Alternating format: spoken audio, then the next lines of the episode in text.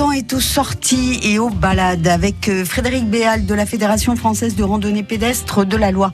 Bonjour Frédéric. Bonjour Corinne, bonjour à tous. Vous nous emmenez euh, faire une rando où en famille pour ce mois de juin? Alors, on va dans les gorges de la Loire, on va à l'ouest de Saint-Étienne pour une petite balade forestière avant de jouer avec nos enfants aux chevaliers ou princesses dans le château des Salois. Alors, donc on va sur la commune Ouais. de Chambles. On va faire une balade très facile de 1h30, il y a moins de 5 km. Le départ se fait depuis le parking en terre qui est situé à la fin de la petite route d'accès à Essalois. Cette balade, elle est balisée en jaune et elle va, avant d'aller au château, vous emmener d'abord faire un petit tour parmi les forêts de pins sylvestres.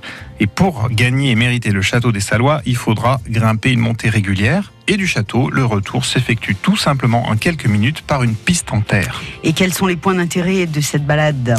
Alors Corinne, bien sûr, le principal point d'intérêt, c'est le château sûr. des Salois. Mhm. Celui-ci est ouvert tous les jours, je le rappelle. Les enfants accompagnés donc par leurs parents peuvent parcourir une grande partie des salles du château. Ils peuvent monter sur l'une des tours pour découvrir le panorama sur les gorges de la Loire. Ah. Et on voit en particulier, bien sûr, le barrage de Grandjean et l'île de Grandjean.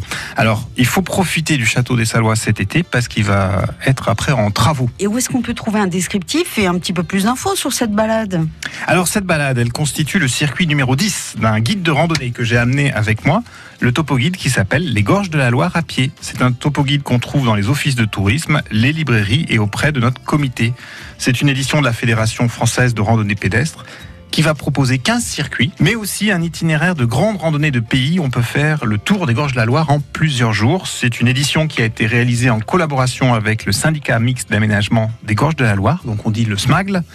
Et le SMAGL entretient d'ailleurs les sentiers et le balisage sur le secteur. Oui, mais comme vous êtes sympa, comme vous êtes généreux, comme vous êtes euh, merveilleux, on vous l'a déjà dit, euh, Fred? Ah, je crois qu'on me le dit tous les samedis matin.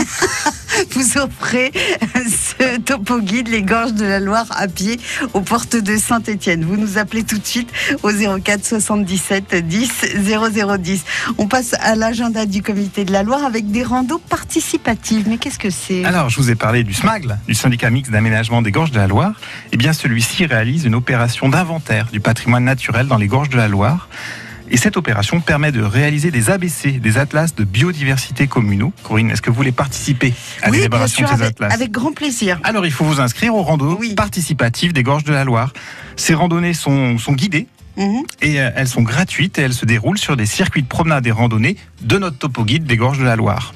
Il y en a une le mercredi 26 juin à 13h30 et c'est la rando dont on vient de parler, la rando du château des Salois, donc euh, le PR10 du topo guide. Une il autre le mardi 9 juillet Oui, voilà, une 9h30. autre. Là, on sera du côté de la réserve naturelle des Gorges de la Loire. On sera sur le circuit numéro 5 qui fait 5 km. Et encore une autre, parce que vous voyez, je suis bien renseignée, le jeudi 29 août à 13h30. Et là, on va du côté du sentier de Biesse à Chambles.